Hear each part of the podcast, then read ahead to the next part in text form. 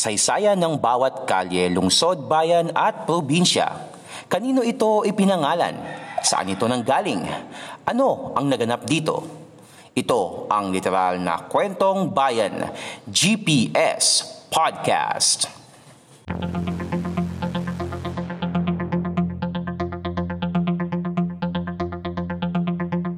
GPS Podcast.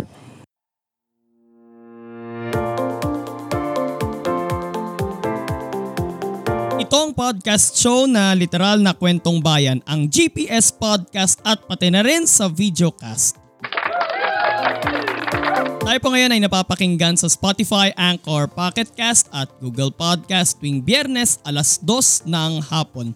And uh, papanood naman po tayo sa YouTube at sa Facebook tuwing biyernes rin 5.30pm.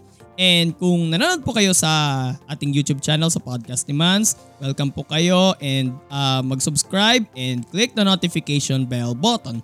And kung nanonood naman po kayo sa ating Facebook page, Podcast ni Mans, don't forget to like and follow our page. So last week, uh, napag-usapan natin sa mga hindi nakapanood last week ng ating episode sa GPS Podcast, napag-usapan natin ang tungkol sa General Santos City particularly yung kung sino nga ba si General Santos.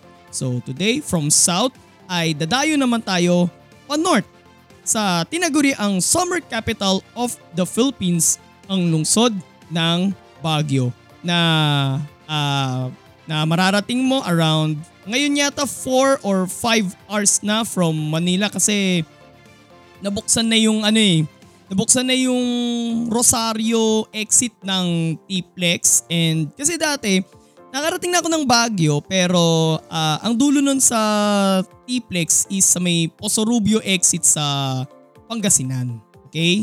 Pero ngayon yata na um, nabuksan na yung Rosario exit sa La Union, yung sa T-Plex, ay um, nabawasan yata yung travel time nun papuntang Baguio. So nung hanggang Poso Rubio pa lang nun ay 5 hours ang biyahe papuntang Baguio. And then ngayong bukas ng Rosario exit, I think 3-4 hours na lang yata. Okay? So ano nga bang pag-uusapan natin sa Baguio? Let's find out. Bawat kalye, bawat kanto, may kanya-kanyang kwento. Tunghayan dito sa GPS Podcast.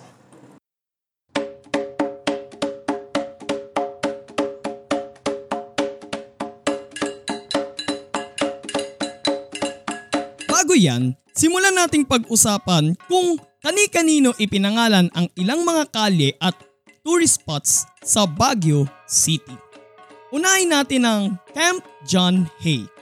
Isa itong dating base militar ng mga Amerikano at sa kasalukuyan ay may mga makikita ditong golf course, hotel, souvenir shops at iba pang mga recreational activities. Uh, regarding about sa mga souvenir shops na makikita dito, Tag dito.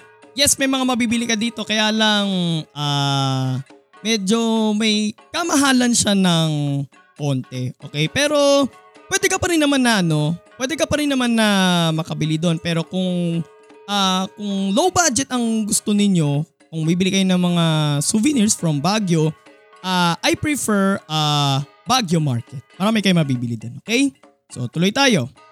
Ibinatayo ito ni dating US President Theodore Roosevelt noong 1903 at isinunod ang pangalan ng lugar sa dati nitong State Secretary na si John Milton Hay.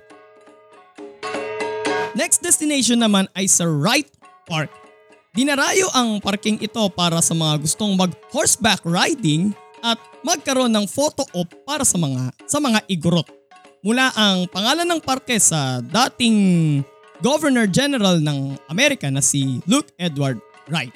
Dating US Governor General, I mean. Isa bang pinapasyalan sa Baguio ay ang Burnham Park. Pwede kang makasakay sa bangka o makapagbisikleta kasama ang pamilya o barkada. Hango ang pangalan ng tourist spot na ito sa Amerikanong arkitekto at urban planner na si Daniel Burnham na siyang nagdisenyo ng lungsod. Punta naman tayo sa mga kalsada ng Baguio. Una na dyan ay ang Cannon Road na siyang pangunahing kalye papuntang Baguio mula sa bayan ng Rosario sa La Union. Bukod pa riyan dun sa uh, sa Marcos Highway na ngayon kasi yata, di ko sure kung bukas na ba yung Cannon Road ngayon kasi may road construction yata na ginagawa doon. And uh, ang parang bukas lang na daanan doon papuntang Baguio is yung Marcos Highway. So, Cannon Road. Sinimulan itong buuin noong 1903 at binuksan noong 1905. Isinunod ang pangalan ng kalye sa nag-engineer nito na si Colonel Lehman or Lyman Walter Veer Cannon ng US Army Corps of Engineers. Sunod naman ang Governor Pack Road. Dito matatagpuan ng ilan sa mga bus terminals at mga paaralan gaya ng Baguio City National High School, University of the Cordilleras at University of the Philippines, Baguio. Hango ang pangalan ng kalye sa dating military governor ng Benguet at naging civilian governor ng Mountain Province na si Governor William Pack. Next ay sa Harrison Road. Dinarayo ang kalyeng ito dahil dito matatagpuan ang sikat na night market ng lungsod. Ipinangalan ang kalye sa dati ring US Governor General na si Francis Burton Harrison. Ang Ferguson Road naman ay may habang 0.78 kilometers at nagdurugtong sa Easter School Road at Lieutenant Takay Road papuntang Nagilian Road. Mula ang pangalan ng kalye kay Lieutenant Colonel Arthur Ferguson ng US Army na ginawaran ng Medal of Honor dahil sa mga nagawa niya noong Philippine-American War. Isa pang kalye sa Baguio ay ang Leonard Wood Road kung saan matatagpuan ang The Mansion na itinayo noong 1908 bilang official summer resi- residence ng US Governor General hanggang sa maging summer residence na ito ng Pangulo ng Pilipinas mula nang itatag ang pamahalang Commonwealth. Matatagpuan rin sa kalyeng ito ang dalawa sa pinakakinatatakutang spots sa Baguio, ang Teachers Camp at ang Laperal White House. Isinunod sa isa pang US Governor General na si Leonard Wood ang pangalan ng kalyeng iyon.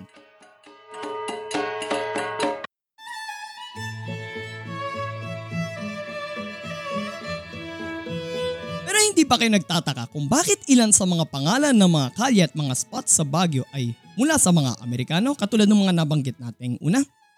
Dahil sa malamig na klima ng nooy Kafagway, naisip ng mga Amerikano na bumuo ng isang lungsod na magsisilbi nilang bakasyonan.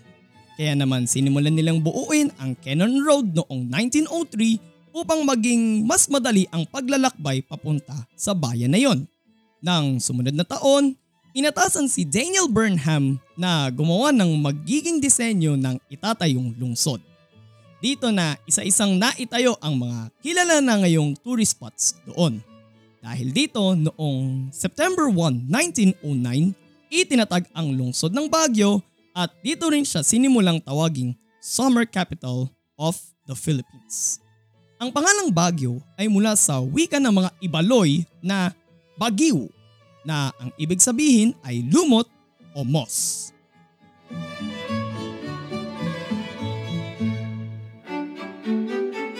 GPS Podcast.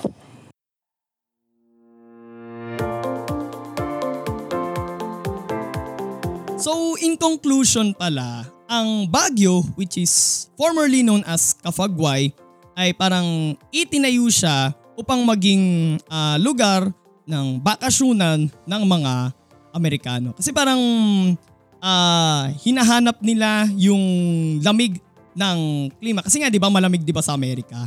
So naghanap sila dito ng isang lugar sa Pilipinas na parang katulad din ng klima sa Amerika. Eh mataas na lugar ang Baguio na noon nga ay Kafagway. So doon sila ah doon sila nagtayo ng parang magiging Baguio City na ngayon. And speaking of Baguio City, ang gusto ko doon sa Baguio City, tatlong beses na ako nakarating doon eh.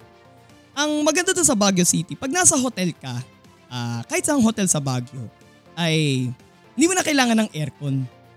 Sobrang lamig na nga doon, kailangan mo pa ng aircon.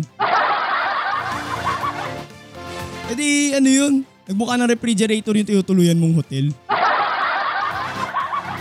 But then hindi na kailangan ng hotel doon kasi ah, kahit ang haling tapat, napakalamig. Okay? Napakalamig. Lalo na pagka paggabi na tapos madaling araw. Kaya ang kakapal ng ano eh, dun sa mga hotel doon eh. Ang makakapal yung uh, kumot doon eh. Ang sarap patulog. Kasi nga napakalamig nga, di ba?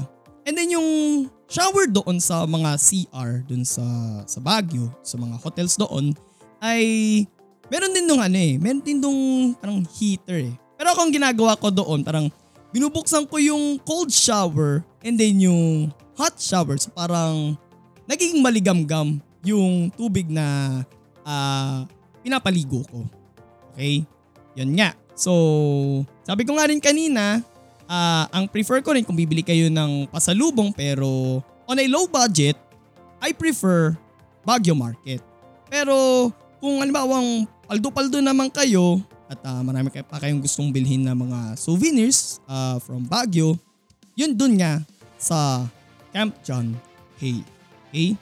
And historically, ito last na lang. Historically, uh, dahil nga ito ay parang bakasyonan ng mga Amerikano, hindi rin ito nakaligtas sa pambobomba at pananakop ng mga Hapon noong World War II. In fact, dito sila, ito yung parang huling naging uh, defense nila. Ito yung parang naging huling station ng mga Hapon nung patapos na yung World War II. And dito rin sumuko nun si General Yamashita sa Baguio. Kasi wala na eh. Uh, tawag dito, wala na yung puwersa nila eh. Mahina na eh. ba? Pero bago siya umakyat pa norte, uh, 'yun nga, parang may iniwan siyang utos doon sa Maynila na tawag dito na patayin lahat ng mga makikitang civilian doon. And kaya siya um, nag-retreat papuntang Baguio eh dahil nga sukol na sila. Okay? Parang unti-unti nang napapanalo ng ng puwersa ng mga Pilipino at Amerikano yung mga lugar dito sa Pilipinas. And ang pinakauli ay ang Northern Luzon, particularly ang Baguio. Okay? So dito nagtatapos ang ating episode ngayon tungkol sa uh, sa mga pangalan ng kalye at mga tourist spots sa Baguio na hinango sa pangalan ng mga Amerikano. Okay? So historically uh, may parang iyon yung reason kung bakit uh, bakit karamihan sa mga pangalan ng lugar do sa Baguio ay puro pang ano. Okay? So, dito na po nagtatapos ang ating episode ngayon. And kung nagustuhan nyo po yung episode natin mga kapodcast, like, comment, share, and subscribe sa ating YouTube channel, Podcast ni Mans. At huwag nyo pong kalilimutan na i-click ang notification bell button. And kung nanonood po kayo sa ating Facebook page, Podcast ni Mans, huwag nyo pong kalilimutan na i-like at sundan ang ating uh, Facebook page. And Sundan nyo rin po ang Fact on Track sa podcast at GPS Podcast sa ating mga podcast platforms sa Spotify, Anchor, Pocketcast at Google Podcast and pati na rin sa Apple Podcast. And sundan nyo rin po ako sa aking mga social media accounts sa Twitter, sa Instagram, sa Laika at sa TikTok. Excuse me. Okay, and bukas, Sabado, meron na ulit tayong Facebook Live. Alas 7 hanggang alas 8 ng gabi. Kita-kits tayo bukas. Ito po si Mans at ito ang podcast show na literal na kwentong bayan, ang GPS Podcast. God bless everyone, God bless the Philippines, purihin po ang Panginoon.